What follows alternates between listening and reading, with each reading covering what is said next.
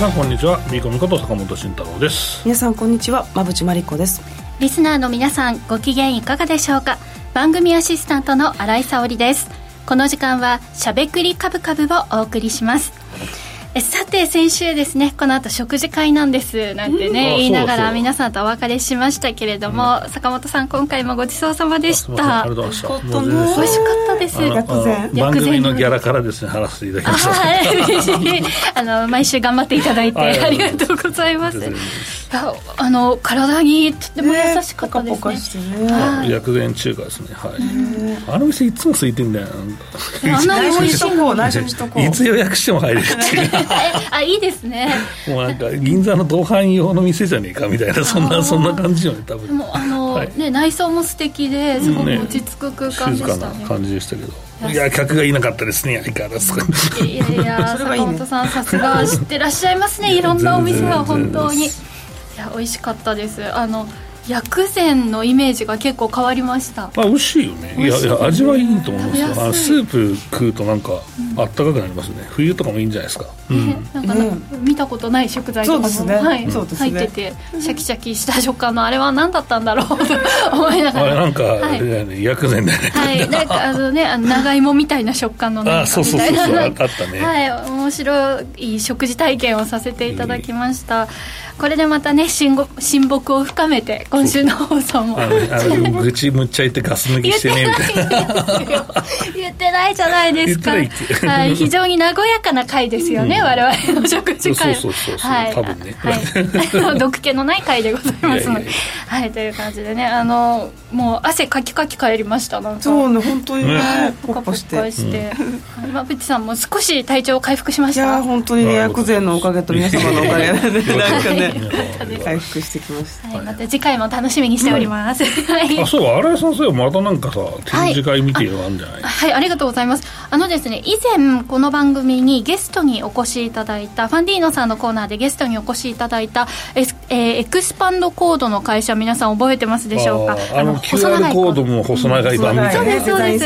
はい。あのコードのエクスパンド株式会社さんが主催するデジタルアートクリエイティブフェスタ銀座というイベント以前もその番組ご出演の時もお話しされていましたが、そのイベントがいよいよ来週10月7日と8日の2日間東京銀座キラリと銀座2階イベントホールにて開催をされます。で番組でもご紹介いただいたエクスパンドコードとあらゆるところを博物館化するという AR プラットフォームのヒアミュージアムを使ってリアルとネットが融合するアート展示を楽しめるイベントだそうで実はですね私も参加させていただくことになっておりまして、新作1点と過去作9点を展示いたします。でそれぞれ写真作品の下にエクスパンドコードを添えておりましてそれを読み込むと私としても初の試みのある仕掛けが登場いたします。あそれは多分前の展示会のあれがあれなんだろうなえどうでしょうかね。あれがあれでなんとか、ね、あれやっといてよかったみたいな話ですかねどっちかっていうと。に近いですかね。さらにみたいなところもあるんですがはいそして新作はですね初めて NFT としての販売を。はい。すごい。予定しております。エクスパンドさんにあの、はい、協力いただきましてサポートいただいております、うん、でこちらのイベントなんですがアート展示音楽やトークのステージさまざまな物販を楽しめるマーケットで構成される銀座発最え銀座発先端的文化祭とのことですのでアートの秋のトピックの一つとしてぜひお楽しみいただきたいと思います。そして私もですね7日土曜日の15時からトークイベントで作品紹介などをする予定です。入場料なんですが前売り券が777円。当日券は現金でお支払いができないようなんですが888円でご用意があるそうです。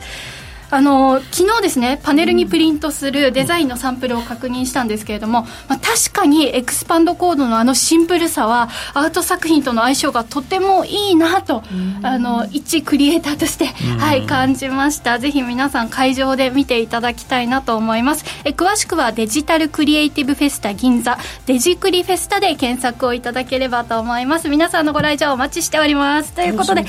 はいたっぷりお お知らせをさせていただきました。ありがとうございました。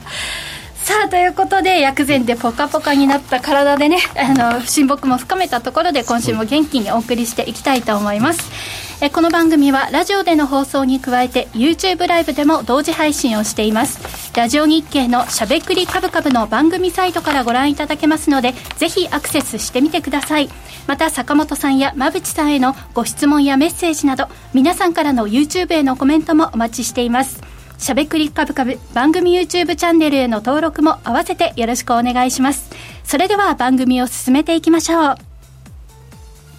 この番組は岡三証券の提供ファンディーノの制作協力でお送りします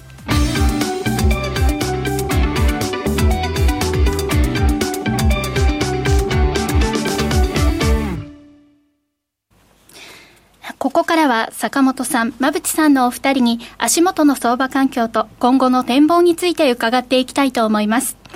今日の東京株式市場では日経平均株価は3万2000円を割り込み、大幅に反落して引けました。原油市況が昨年8月以来となる高値水準にあることや、インフレ懸念によるアメリカの長期金利上昇を受け、東京市場でもリスクオフリスクオフの動きが鮮明となりました。値傘のハイテク株への売りが強く、指数を押し下げ、日経平均の下げ幅は一時600円を超える場面も見られました。なお本日の日経平均採用銘柄の9月末配当権利落ちの影響は224円程度の下押しとみられますが、このあたり背景なども含めて詳しく解説をいただきます。はい、えーとまあ、今日減量値だったんですけど、うんはい、まあ、それ以上に下がる時もあったみたいな、まあ、形なんですけど、そ、ねうん、まあ、その前にちょっと日本株はかなり軟化していて、うん、まあ、外部要因が強いのかなというところはありますよね、まあ、新井さんおっしゃった通り、まあ、原油が高くなっちゃいましたとか、あとは米金利が上がっちゃいましたとか、いろいろあるんですけど、日本固有だった新井さん、岸田さんの経済対策が出したものの、何言ってるか分かんねえというか、あのもっと後で詰めるわみたいな予告編しかしてねえじゃねえか。かっていう、まあ、話がちょっと嫌気された部分も少なからずあったかもしれないなと、うん、えー、思っていて。うん。まあ、でも今日あれですね、うん、恒大集団のなんか取引が一時停止したこととかが少し影響したみたいですね。はい、うんですね。だからまあちょっとなんだろう、まあ、外病院ですね、やっぱね、ね。そうそうですね。はい、で、まあね、えっ、と、まあ、外国人投資家も、まあ、日本株売り越すのは、まあ、テクニカル的なものというか、まあ、9月、うん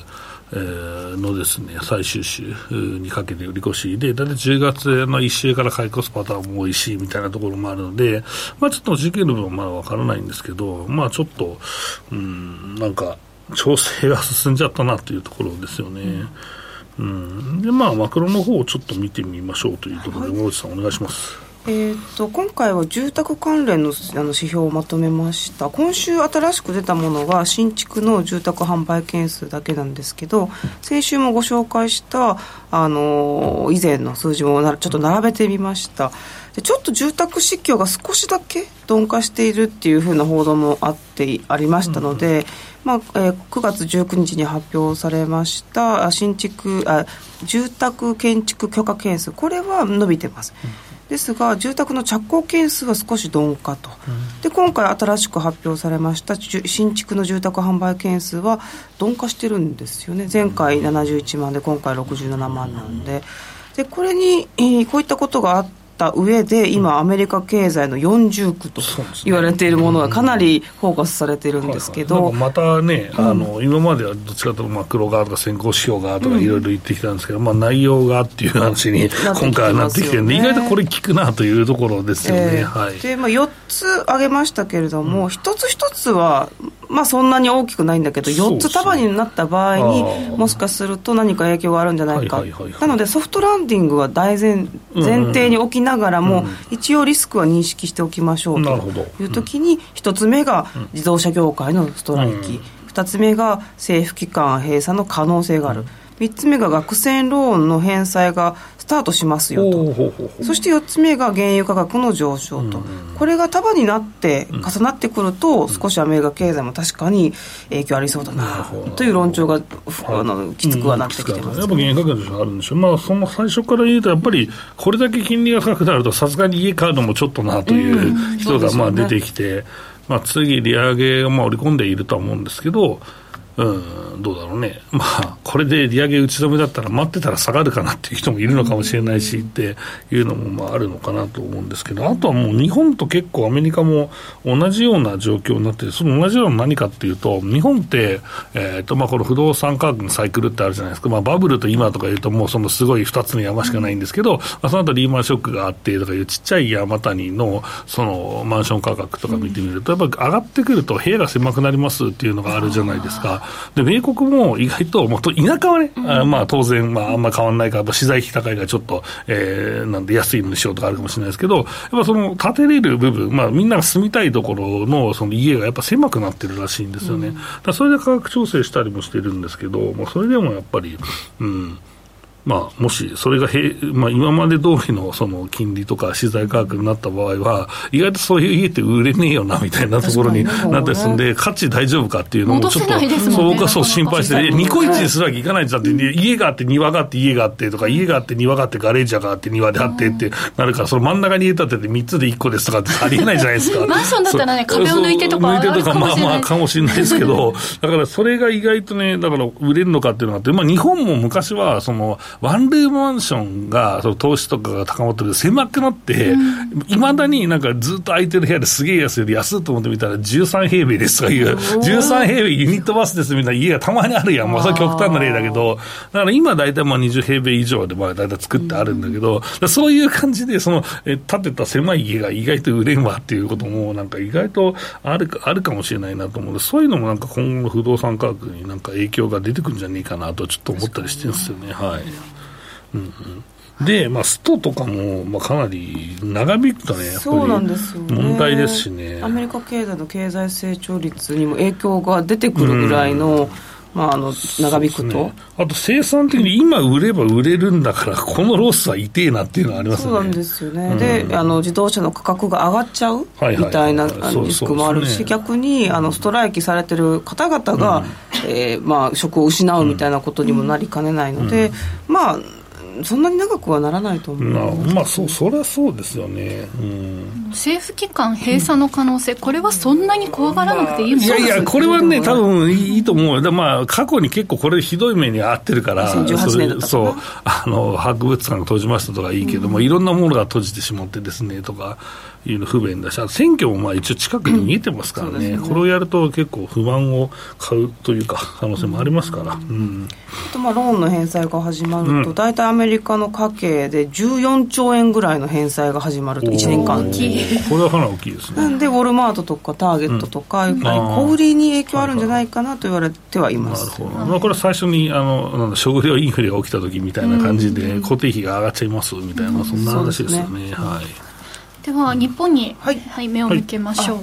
い、日本は、えーと、消費者物価指数なんですけれども、うん、これ結果出ましたが、えー、3.2%ですね総合がでコアが3.1と。いうことだ、まあ、3%台でなんとかとどまっているということもあるので、日銀の金融政策決定会合、まあ、金曜日ありましたけど、現状維持と。いうこと程度だったら維持だよねっていう話ですよね。そうですよね。随分と観測報道が、先走りしましたけれどもね、あの僕もそうですけど、僕も今、相場ちょっと読み違えてますけど、誰でも間違うことありますからねっていう話ですよ、どどんだけお前ないんだっていう話なんだけど、そうそうそう、ね、ね。うん、まあ、観測ことありましたけどね、あれでちょっとなんかね、でも、でもさ、催促してさ、し続けてるよね。ずっとだからそう、だから今もうこんなの関係ねえよみたいな、どうせ緩和すんだろうみたいな会が、今日力強いなっていうのが、10年債見てると分かりますね。ついに0.75突破ですからね。はいでもちょっとね、為替もだから円安が進んでいるので、また介入あるかもしれない、ね。うん、まあ、みんなそう思ってる、僕もここでショートしてえな、ずっと思ってて、だから、まあ、一定151円までやんだろうと思ったら、ここはやっぱりやんなきゃいけないけどなと思ってんだけど、一回もしてないじゃん。意外と緩やかなんですよね。2段階だったじゃん、前回は。うん。うん、今回一回もしてなくて、で、これって、みんなそう思ってる、150と151、2ぐらいまでドーンっていった瞬間、すごい踏み上げがあって、155近辺でピって売って介入だったらむっちゃ儲かんじゃねえかなとか思ってて、まだ手出せてないんですよね。まだちょっと確かに怖いね。怖いよね。だから150円超えたら3段階ぐらいで売っていけばいいかなと思ってるんで。まあ、1日で1円幅急に、そうそうそう急速な円安では多分ないんでしょうね。ないです。えっとね、この前ね、145円ぐらいの時から行く時って2.1円だったんですよ。それでもやんなかったから急速じゃないんだよ。急速は多分3円以上なんですよ。多分そういう感じだと。そう、だからその後多分だから、150円超えて、151、2超えて、踏み上げでドーンってきた時で介入っていうパターン介入はせざるを得ないでしょう、うん、ちょっと思ってるんですよ。でもただこれは一時的な踏み上げですとか言ってやらない可能性もあるかもしれないしな。まあでも一応、はい、そうですね。これ最後のトピックなんですけど、うん、これはこうプライムが今順調なので、よりこう選別がされていて、うん、こう投資家個人投資家の方が選びやすくなりますかね？東証プライム160社離脱ってやつですよね。まあここはもう無理です。仕方ない仕方ない。もう。頑張ったんだけど、多分ね。規定に合いませんでしたっていうので自らはい。降りるっていう。あれ粘ることも一応できるっちゃできるんですよね。でも潔さはいいかもまあい。いし、もう無理なもん無理だろうっていうのもあるので、あの今の市況だとちょっと大型、ねの銘柄が活況じゃないですか、なのでちょっと選びやすさになるかななんてちょっとでも減るとね、思いました。はい、ということで資産運用特区もねできるということで,、うんね、あのどんどん日本株市況盛り上がっていくといいななんて思いました。さて、ここまでは坂本さん、馬淵さんのお二人に足元の相場環境と今後の展望について伺いました。続いてはこちらのコーナーです。坂本慎太郎のマーケットアカデミア。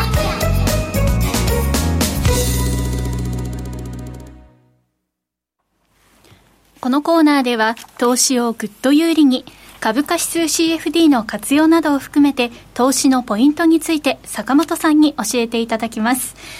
さて、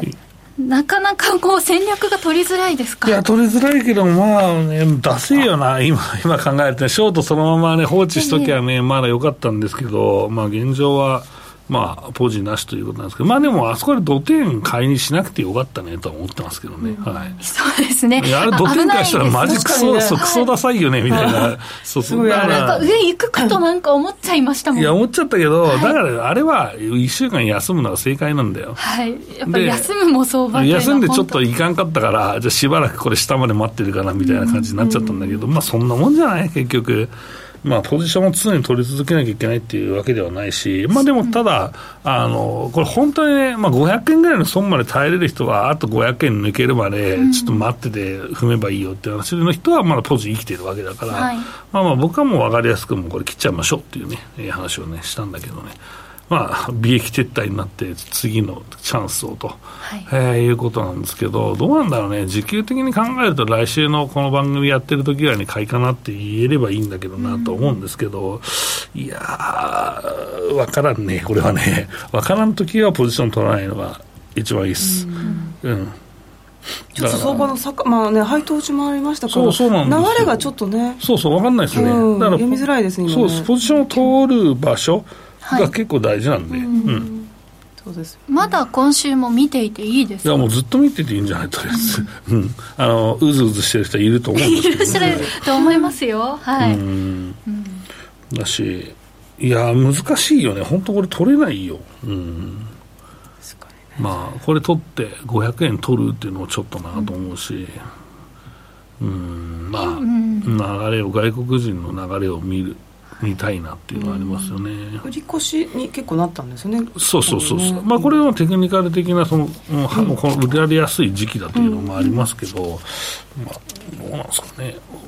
時期だからっていうわけでもないないと思うんですけど、うん、だからまあ円安の時、はい、円安だからあ株高っていうのとはちょっと乖離してきましたね、やっぱね、ここまで来るとね、はあ、円安だけど売られるっていうのはやばいなっていうのは、本当はもっと下がったかもしれないよねっていう。150円の水準って、嫌気されるんですよね、うん、いや、でもさ、でもいやいやいい、そうだと思うけど、今年の為替の変動幅って、そんなさ、去年ほどじゃないあそうですね、去年はひどかったですから、そうだからまあ、大体中心が140円だと思ってるんですよ、今年は、長かったと思うんで、だったら10円ぐらい円安になっても、そんな影響ないんじゃない、プラス影響しかないんじゃない？と僕は思ってて。これが160に突っ込んでいくんだったら、またいろんな資材、資材の云々とかあって、大変だ。ねって話なんですけど、想定外ですですよね、いや、160になった世界ってどうなんだろうね。なんかもうとりあえずガソリンまた高くなりますみたいなのもあるし、個人消費がちょっとやばいんじゃないですか、やばいと思いますよ、影響しますもんね、ね、あと食品もだから、輸入しているものとかは、多分じわじわ高くなるはずなんで、小麦ですとか、うん、でもまあ、日本も。ね、食料自給率は全然ですけど、まあ、日本のものを食おうっていう作戦は、まあ、あるっちゃあるよね、うん。うん、お米食べましょう、みんな。いや、俺はそれはいい考えだと思うよ、お米食べればいいし、であとはまあ野菜とかでもやっぱりコストは高くなってしまうけど、まあ、そんなに高くならないはずだし、今もお野菜ね、廃棄されてたりしますもんね、そうそうそう、で、なんか、いつホタテのうまいやつが食えるんですかみたいな人が言って、中国に移すらさ、あ冷凍しとるが無理やでっていう話だ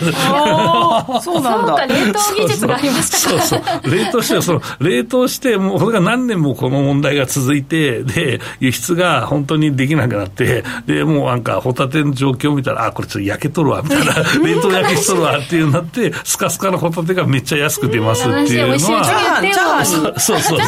あるかもしれない。うわ、これもう売っときゃよかったってなるまでは3年ぐらいかかるんじゃねえかと。そっか、やっぱ中国に売った方が値段が高く売れるのかな。そうそう、とかさ、あとなんだろう、でも一番なんだろうね、その、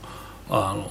この円安とか、まあ、その今の情勢を反映した食い物って何ですか、超高くなって何ですか？っておせちらしいけどね、カニとかイクラとかさ、そう、今年とかもっととんでもなくなるんじゃない？そう。だから一番それをなんか、年始のめっちゃめでたい時にやるわ、円安最悪みたいなとこから年が始まるっていうね。でも、まあ、海外行けないからね、おせちでちょっと、ちょっと贅沢した方が安く収まるとか、いろいろこんな高いんですか、こんなちっちゃいんですよ、さっき家の話だけどさ、こんな、こんなちっちゃいんですかみたいな。しかもカニ、ね、カニとかイクラが入ってないじゃないですか、みたいな。おせち商戦がもう先月、先々月とかから始まってるっていうのを、これも下手したらさ、逆剤でさ、うわとかなるかもしれないよね。可能性ありますよね。まあ本当にね、内容が変わるんですけど、とか言うと、あの、昔、あの10、10年ぐらい前にもなりますから、スカスカのおせち騒動がですね、あってですね、っていうのありましたよね。でもあの当時よりも今こう通販だったりとか、お取り寄せがかなり広まって、かなり安心感が出てきましたね普通の安心だから日本の。本来、ね、あれがおかしい特別だでしたけどもね。はい。ね、なんですけどまあでもやっぱりねおせち高いだろうなと思いますけどね、でまあそんな中でどう対応していくんですかっていう話でまあ当然指数をね買っておくっていうのも全然これは正しい選択だと、まあ、僕は思っておるんですけど、まあじゃあじゃあ何買うんですかっていうと米国株がこのまま上がっていくかちょっとわからないし、で日本株もまあちょっと様子見出しってなると、いや、意外となんか他の貴金属いっとくっていうのも、意外とありかもしれないですね。と言いますと、お好きなうんまあ、銀はでもそんな動かないかもしれないですけど、まあ、原油とか、まだいくと思った原油とか。うん。へ売りから？いやいや、買い、買い、買いで。まだ上？いや、上行くと思うならね、思うならね、もっと行くと思うなら。いや、でも。90ドル超えてますからね。行ってほしくない。いや、やだやだ。これ100とかのまたシナリオがおかしくなるからね、これね。だからそういうことをヘッジするとかさ、うん、まあ、いろんなとこに手を出すしかないよね。鉄板がでも今、投資って難しいなと思うけど。しかも大型株全部上がっちゃって、そうそうそう。なくて、だから CFD、まあ今日ポートフォリオの話、まあ、CFD のコーナーであるんですけど、うん、ポートフォリオの話をすると、うん、いわゆる米国株を売りなさいっていうのはありかもしれないなと思ってる、今持ってる米国株、これを売って、で米国債を買う。いいですね。いいよね。いいよね。え、積み立て NISA でアメリカ株めちゃくちゃ買ってるんですけど、それはいいですね。それはまあまあ、積み立てだから、それは全然いいです。ただまあ、グレートローテーションで、もう本当に、だからもうシンプルな債券買ってほしいんですよ、結構見てるんですよ、私。いや、意外とさ、売ってる会社少ないから。日本株、日本の企業が、債券を発行してる場合、あそれもまあありっちゃアメリカ企業の僕はアメリカ企業好きですねだから今買うなら長いもの買いたいよね長いもん。逆に私なんかにあ,、あもうあと半年だ安心みたいなよりは。あよりはもうなんかこの固定固定債券固定した金利がいいわけだからだから20年か28年とか固定した、まあ、例えば、まあ、今のだからその時のクーポンはさもっと低いかもしれないけど、まあ、最終的に調整されるから、まあ、今の金利だと考えて、まあ、米国のえー、と20年だと5%ぐらいの金利が米国債ありますと、1.5%ぐらい乗っかりますと、うん、なると6.5%のそのクーポンというか、まあ、が、まあ、最終的にはもらもらえるという計算になるので、そうなったら、結構年6.5%って、株式で稼げますかっていうと意外とむずいよね。難しいですよ。山あり谷ありあるわけだから。はい、だ一旦だから債券に米米国債にしといて、うん、まあ僕は社債がいいけど、まあ社債じゃないっていう人も社債なくてもいいんだけど。国債でもいいんですよね。国債でもいいけど、まあ社債のがね、実際、まあ、金利高いし、で、えっと、もし景気が悪くなりましたと、なって、えーまあ、28年のうちの1回ぐらい多分なると思うんだよ。はい、で、なった時に、その債金売って、また米国の株式買えばいいじゃんと。で、なんでこれ、米国株式売りなさいって言ったかというと、いや、今、為替がさ、円安だからさ、債券買っても損したらどうすんだっていう人がいるじゃないですか。めちゃくちゃ多いです、その意見。うん、そう。今、手出しちゃだめなのかと思いますよね。だったら持ってるドルで買いなさいよって話ですよ。あ、手持ちのね。手持ちのドルで買えばいいんですよ。だから、えー、まあ、そうそう、そういう、その、ドル、ドルというか、まあ、あの、米国債売って、あ米国株売って米国債買うよと。いろんなオペレーションを取ればいい。で、今ね、コメントにね、ただ NISA は無理の債券投資って書いてる ETF だけって書いてるそうなんだよね。積み立て NISA は、えっと、米国債だけのものってないんだよね。うん、あっても75%、えっと、債券で25%株っていうのはある。で、ただ、うんとね、その債券の ATF とかは僕嫌いなんですよ。なんでかっていうと、金利がこう変わってくるじゃないですか、うん、でそれで償還するじゃないですか、また買うじゃないですか、ずっと買うじゃないですか、だからこれ、薄まってくるんですよ、金利が。そこから出てくる。そう。だからもうプレーンなものをここやってズバって買ってそいつで勝負しようっていうのが分かりやすいよね、うん、だから NISA でっていうのはなかなか難しいかもしれないですけど まあ意外と。別にあの一般構造でね、そう一般構造で、まあ、普通に。しかも NISA ってアメリカのもの一応10%取られますもんね、利益ね。そう,、うん、たそうだよね、多分、取られるから。NISA 以外のところでやるっていうのがおすすめですね、そうそうだね。だからまあ以外で今持ってる米国株って、米国債を買って、金利がまあ下がってる。けど、景気が悪くなった時にそれを売って株買うっていうオペレーションがいいかなと思うんですよね。じゃ今、うん、その米国の株も持ってない、うん、ドルも持ってないという方はやめたほうがいいですかね、うん、やっぱりね。まあ、それをやめたほうがいいと、まあ、ただ、金利、金利の為替がぶれちゃう。ただでも、クリック株365はですね、円で投資できるというのは非常にまあいいところであって。ありがたいんです為替リスクがないって本当いいですよね。わかんないですもん、その2段階だ。長い。その動きをその取ってるの面倒くせえよってやっぱり CFD だよねっていう話で、またここはいけるぞっていうような状況になったらね、またお話をね、したいなと思ってるんですけどね、まだちょっとなんか危ねえ感じなんで、はい、無理しなくていいと思います、ここ僕も分からないとかもまだ下がりきってない感じ？うん、下がりきってないかもしれない。し、下がるかどうかっていうのを見極める可能性あるし、まあ、実際最終的に上がったとしても、さっき馬渕さんが言った不安ですとか、まあ、いろんなもので一回調整する可能性っていうのはあるはずなんで、ただね、米国のその業績については誰も不安視してないんですよ。うん。ううん、もうかなり強気なんですよ、特に今年は。もう下方修正なんかねえだろうぐらいのレポートがバンバン出てるような状況なんで、ずっとそんなお話でしたよね。そう、いや、まだいろいろ見てるけど、そんな感じよ。うんまあ、SP とかもね、うん、割高だって言われてたからそうそうそうそうそう。調整してますもんねねしてるからちょうどいい来年度に向けてちょうどいいのかなと思ってるんだけどね、うん、外国人の方は日本に対してこう業績はいいというのは認めてくれてるんですか？あそうですね。あ日本。あいいと思ってるよ。だって3期連続の過去最高益っていうのは意外と信頼感が高まってるからねこれはね、えー、すごくいいと思ってますよ僕は、うん、はい。以上坂本慎太郎のマーケットアカデミアでした9月11日より、米国の代表的な小型株指数、ラッセル2000が新たに上場。これで、ニューヨークダウとナスダック100を合わせて3つの米国株指数が取引できるようになりました。岡さんオンラインでは新規上場を記念して2000円のクオカードペイが当たるクイズキャンペーンを実施中です。クリック株365に関する簡単な3つのクイズに答えるだけ。どなたでも応募できます。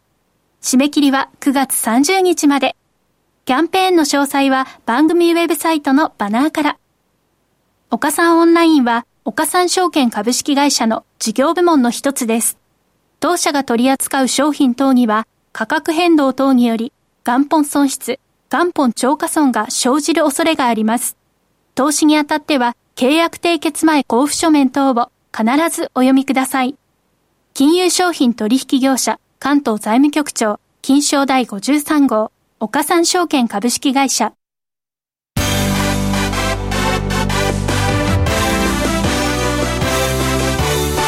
馬淵真理子の10分で教えてベンチャー社長。このコーナーでは、これからの日本で活躍を期待される起業家、ベンチャー企業の社長、社長に焦点を当てていきます。これからの成長企業のキーワードが分かれば、投資の視点としてもきっと役立つはずです。今日は株式投資型クラウドファンディング最大手のファンディーノで紹介しているベンチャー企業、アメツチデザイン株式会社代表取締役兼 CEO 下竹光一さんにお電話でご出演いただきます。それではここからは馬淵さんよろしくお願いします。はい、えー、下竹さんこんにちは。あこんにちは。よろしくお願いしますよろしくお願いいたします、えー、下竹さんは地域が能動的に継続的に収益を上げられるような仕組みここだけを展開されています、えーまあ、宿泊施設の DX とか、まあ、地域創生とツーリズム、さらには地元の一品を知ってもらえるような仕組みを展開されているそうなんですがこれどんな事業なんでしょうか、はい、はい、あの弊社のサービスここだけという名前で、えー、展開しておりまして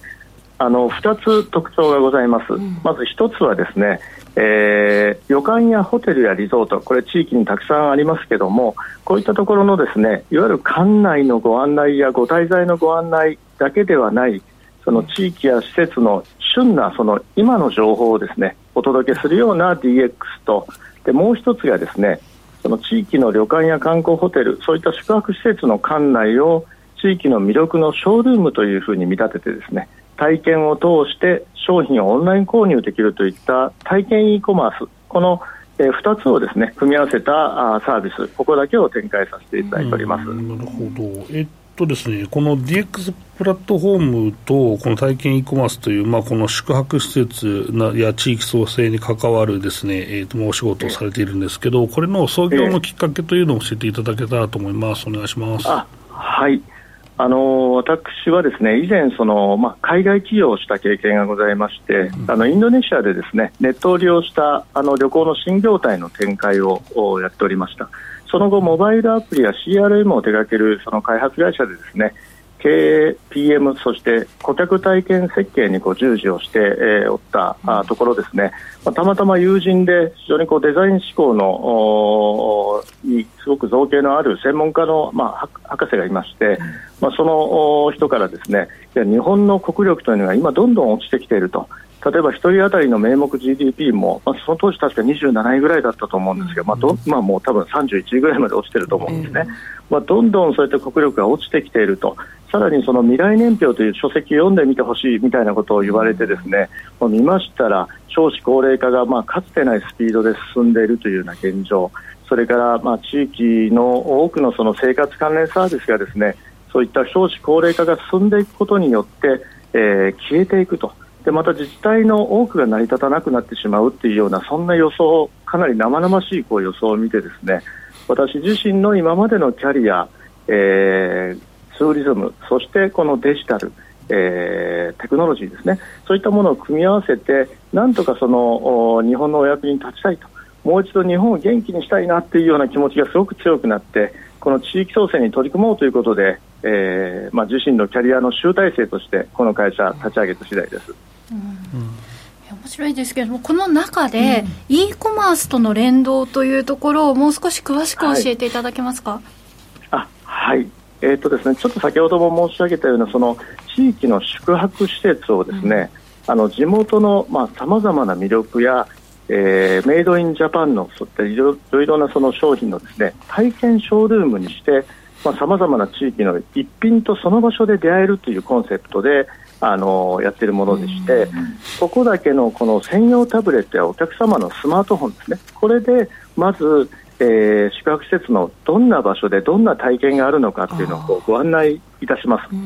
はい、でそこからその体験の場所に行ってみて実際、まあ、これあの室内や公共スペースいろんな場所を利用するわけなんですけども、まあ、うまく動線に合わせてそこに、え地元の一品が、まあ、ディスプレイされているとでそれを実際に見て触れて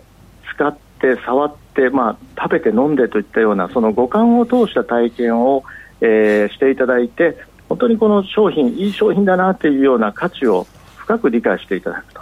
そして興味が湧いたらそのスマホからですねその、えー、職人さんや作家さんやアーティストさんそういった方のそのものづくりの思いストーリーが掲載されたページにアクセスいただいて、でファンになってその商品を、まあ、オンライン購入できるというようなこんな仕組みになっています。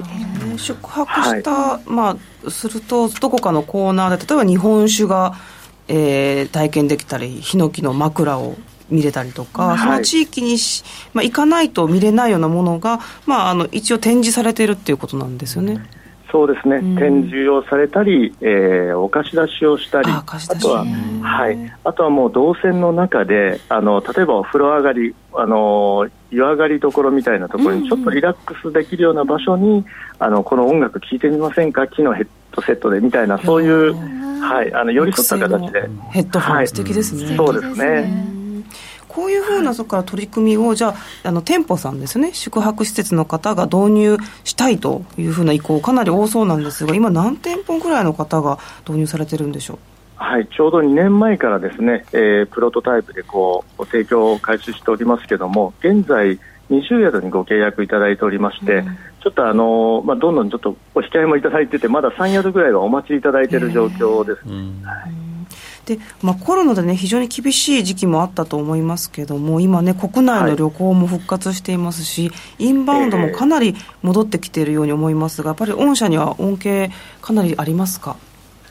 そうですね、あのやはりあの、まあ、昨年の末ぐらいからこう水際対策が撤廃されて、うん。まあ、コロナの5類移行というのもあってですね、まあ、どんどんこう皆さん、お客様の客足が戻ってきたことによってやっぱりこう宿泊施設さんも我慢の期間をこうお過ごしになっていて、ようやくなんかこう明るいあの日差しが見えたなっていうような、そういう、はい、状態なので、やはりあのこの動きにこうするように、弊社へのお引き合いというのも増えてきております。御社、だからコロナ禍でもずいぶんと耐えられて、その間も資金調達続けてらっしゃいましたもんね。そうですね、まあ、本当にあのいろんな方のご支援をいただきながら、あのまあ、本当に我慢の期間でしたけども、たくさんその分、宿泊施設様のお声というのをたくさんこう聞いてそしてあのどんなプロダクトにしていこうかどんなサービスにしていこうかというところを常に考えておりましたね。あのユーザーの方ですとか旅館の方、まあ、そういった方からはどういった声が上がってるんでしょうか、はいそうですね。今あの旅行者のやはり消費傾向というんですかね、ものからことへということシフトっていうのが非常にこう進行していてですね、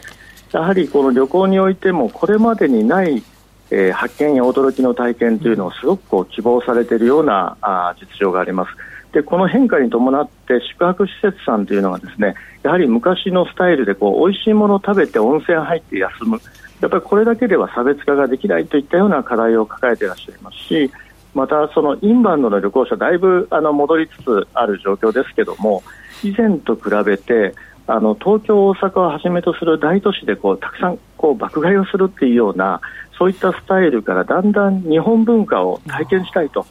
もっと日本の深いところに触れたいみたいな、そういったニーズオンズがすごく強まっていて、あの地域にだんだん足を運んでいただけるんだというようなお話、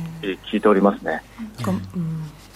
あなんかもうあの国内、海外関係なくこうどんどんとその体験というところに価値を見出されていってますよね、世の中全体的に。そうですね、やはりあのそういう意味ではいろんなストーリーをお伝えしていくっていうことが必要になってきているのかなっていうのは、あのひしひしとやはりあの話していると感じることがありますね。あとはあの DX のプラットフォームも展開されているそうなんです。が、これはどういうふうなものなんでしょう？はい、はい。これはあのいわゆるその紙でこれまで配っていたようなものをデジタル化するだけではなくて、うん、あのその場所に今止まっているからこそその日、その時その場所にいるというそのレアな瞬間を捉えてそのここだけの、まあ、ちょっとサービス名とかぶるんですけどもここだけの発見、驚き、感動こういったものを伝えられるようなちょっとこういわば館内 SNS に近いデジタルメディアを提供しています、宿泊施設がこう能動的に今あの、館内にいらっしゃるお客様にこんなものを伝えたいなっていうような旬な情報を提供するようなプラットフォームになっています、まあ、そのここだけとなると、はい、街歩きなんかともね、相性がすごく良さそうだなと思うんですけど。あはい。そうですね、あのやはり旅行というのはその宿泊施設が拠点であったり支店であったりすると思うんですねですのでそこからこう位置情報と連動して例えば気に入った商品のその作家さんとか職人さんと直接会いに行って話をするっていうような体験もしていただけますしいいですね、はい。あのそれからその近隣でできるさまざまな体験がどんどんそのここだけのスマホ版に配信されてでその通りにいろんなものにこうえー、トライしてみて体験してみてそして気に入るとまたそれでご購入いただくっていうような地元にこうあの利益も落ちるようなこんなスタイルで街歩きどんどん展開できるんではないかなというふうに考えております。横展開もありそうだということなんですけど、はい、御社のこのビジネスモデルマネタイズのポイントってどうなってるんでしょう？はい。あのー2階建てになっていまして、うん、まず1つはその月額のシステム利用料というそのサーズライクなあの部分ですね、はい、それプラスオプションのサービスというのもいくつかありますのでそのオプションサービス料を加えた、うん、えー、月額固定費。それからもう1つがですねこの体験 e コマースでの、えー、物販の販売手数料。この2つの2階建てになっています。面白いですね、坂本さんもい。ろいろ地域行かれてますけど、はい、そうですね、はい。まあ、日本はでもやっぱり、なんだろう、観光客の使うお金が少ないんで、ん。やっぱりこれ、体験型でどんどん落としてもらわないと、意外と来てもらってもなっていうところもまあ少なからずあるかなと思うんですけど、えっと、どのようなメンバーで運営されているのか教えていただけたらと思います？あはい。えー、弊社のメンバーですね、まずあの前職でこう一緒に、えー、案件にいろんなプロジェクトに携わった、えー、カスタマーエクスペリエンス顧客体験や UX、UI にこだわるメンバーがまず役員陣におりまして、まあ、その他その弊社のコンセプトそしてこうこんなふうに日本になってもらいたいというような目指す未来に共感してくれたメンバー加えてですね、えー、全員9名で今運営しております。で今後の展開改めて伺ってもよろしいでしょうか？あはいそうですね。あのまず、えーと、今、この宿泊施設にこだわっておりますけれども、はい、宿から地域、うん、そういったその点から線ですね、宿同士、そしてそこから地域全体の面へ展開していきたいというふうに思っておりまして、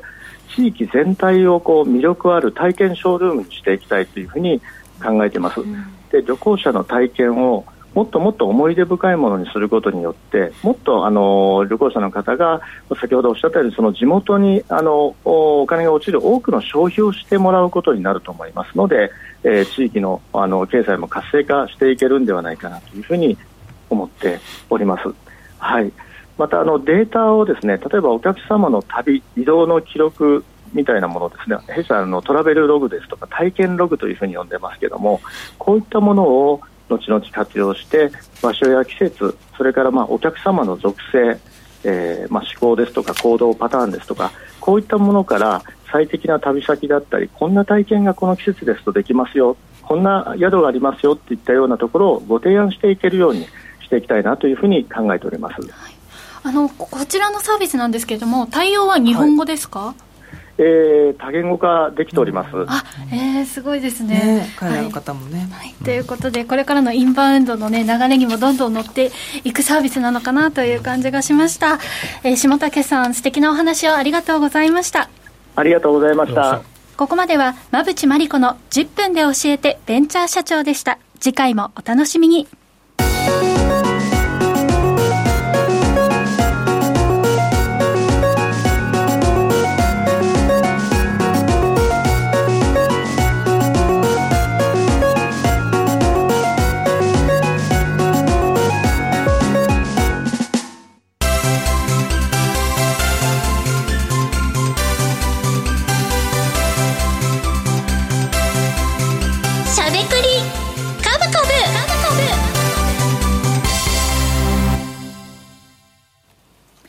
ここからは坂本さん、馬淵さんのお二人が株式投資の肝となる銘柄選別のポイントや注目セクターについて喋りまくるしゃべくり株株のコーナーです。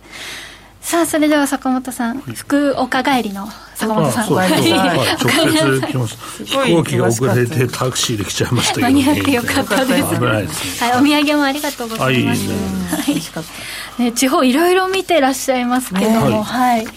何か外国人の方多いなとかって福岡あたりは。福岡とか関西でしょ、はい、もう特に大阪ですよね、ね。まあ、一番多いんじゃない日本で、まあ、特に観光地がキュッてなってるから、はい人気なんですね。すごいよ。すごいですね。だって心斎橋のあたりとか、やばい、やばいですね。あの商店街は、本当に、もう動けないし、うん、あのドラッグストアがもう200メートル刻みぐらいで同じチェーンがずっとこうあるんだよ。ね、大阪ってなんでなんですかね。いやいや、それは観光客が買買ってくんだよ、そう。だからお土産買っていって、いや、さっきのさ、その話に戻るんだけどさ、はい、日本って、その娯楽がないのよ。うんあの観光客が使う金が少ないんですよ。ご飯ぐらいそう、ご飯ぐらいですよ。だから京都なんか行ってもさ、あれじゃん、参拝料払って終わりでしょ。うん、交通費と参拝料払って終わりで、もう、どこで金使うんですかって話になって、だから市場河原町とか行って、まあ遊ぶ人は遊ぶかもしれないですけど、ない、ね、それでも少ないから。消費ができない、そう、できないできない。わかりやすいお楽しみ方がわからない。いや、だ基本彼らのパターンはさ、あの、欧米のパターンはさ、うん、だ夜はさ、暇だからさ、うん、あの、なんか飲み屋とか行って、なんかハードリカグオータでうおってやって帰るみたいな、うん、そういう店も意外と少ないし、ね、そう。だから僕のバーもなんかそっちに振ってもいいかなといつも思ったりしてるんですけど、うん、バーの事業までされてそう。バー10月2日オープンですけど。ねまもなくですね。ウイスキーね。あ自分のも入れたいなと思います、はい。何？100万とかでも飲むんですね。あまああれは まあまあ特に日本日本のさ日本ブランドだからねそうそうそうそうそうそう。そうまああるよね。日本酒もね上がっていくといいですよね。そうですね。日本酒もね意外とね。日本酒割安ですよね。ワインとかと比べると、まあ、生ものなんでね意外と日本酒はね。そうそうそう冷蔵がね。冷蔵が必要なものもあるし、そうじゃなくても意外とねなんか寝かせられるっていうずっと瓶の置いとくの難しいしっていうのもありますけどね。まあでもね意外といいんじゃないですか日本酒も。はい、日本食に合いますしね。はい、坂本さんのバーの展開も楽しみに しております。さあではですねお二人の注目ポイント注目セクターについて教えていただきます。はい。えっと僕はね NISA の話はやっぱ新型 NISA の取材がむちゃくちゃ来てるんで多分馬渕さんむちゃくちゃ来てると思うんですけど、まあそれで入れるべき銘柄のの話をしていくと、意外と綺麗かなとか思うんですけど、はい、はい、バズりそう。はい。では馬渕さんは？私はでもなんか本当いいか銘柄がほとんどね食金上がっちゃったので、うん、ちょっと経済再開で、えー、今少し調整しているようなものを選んできました、はい、はいということで坂本さん馬淵さんお二人の気になる注目銘柄はこの後の YouTube 限定配信で解説をいただきます。以上しゃべくりカブカブでした。時刻は午後5時17分を回りました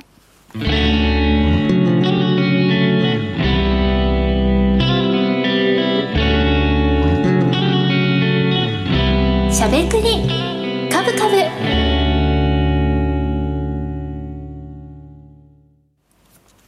この番組は岡三証券の提供ファンディーノの制作協力でお送りしました。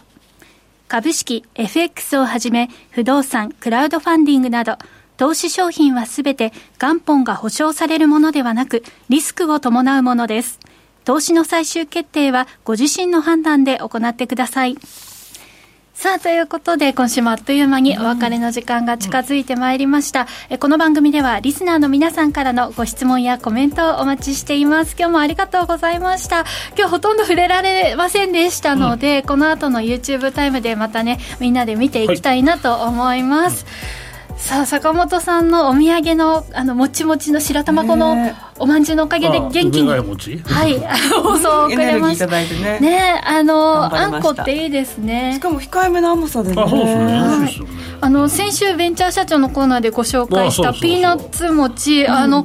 婦人画報のサイトで見つけました。大人気じゃんそれ。大人気でしたはいいろんなところで。手土産にぴったり。ぴったりですよね。美味しそうでしたよ。リスナーの皆さんも改めてチェックしてみてください。新井ちゃんの銘柄に入ってしゃべくりかぶかぶラジオの前の皆さんとはそろそろお別れのお時間です。また来週お耳にかかりましょう。この後は YouTube ライブでの延長配信です。引き続きお楽しみください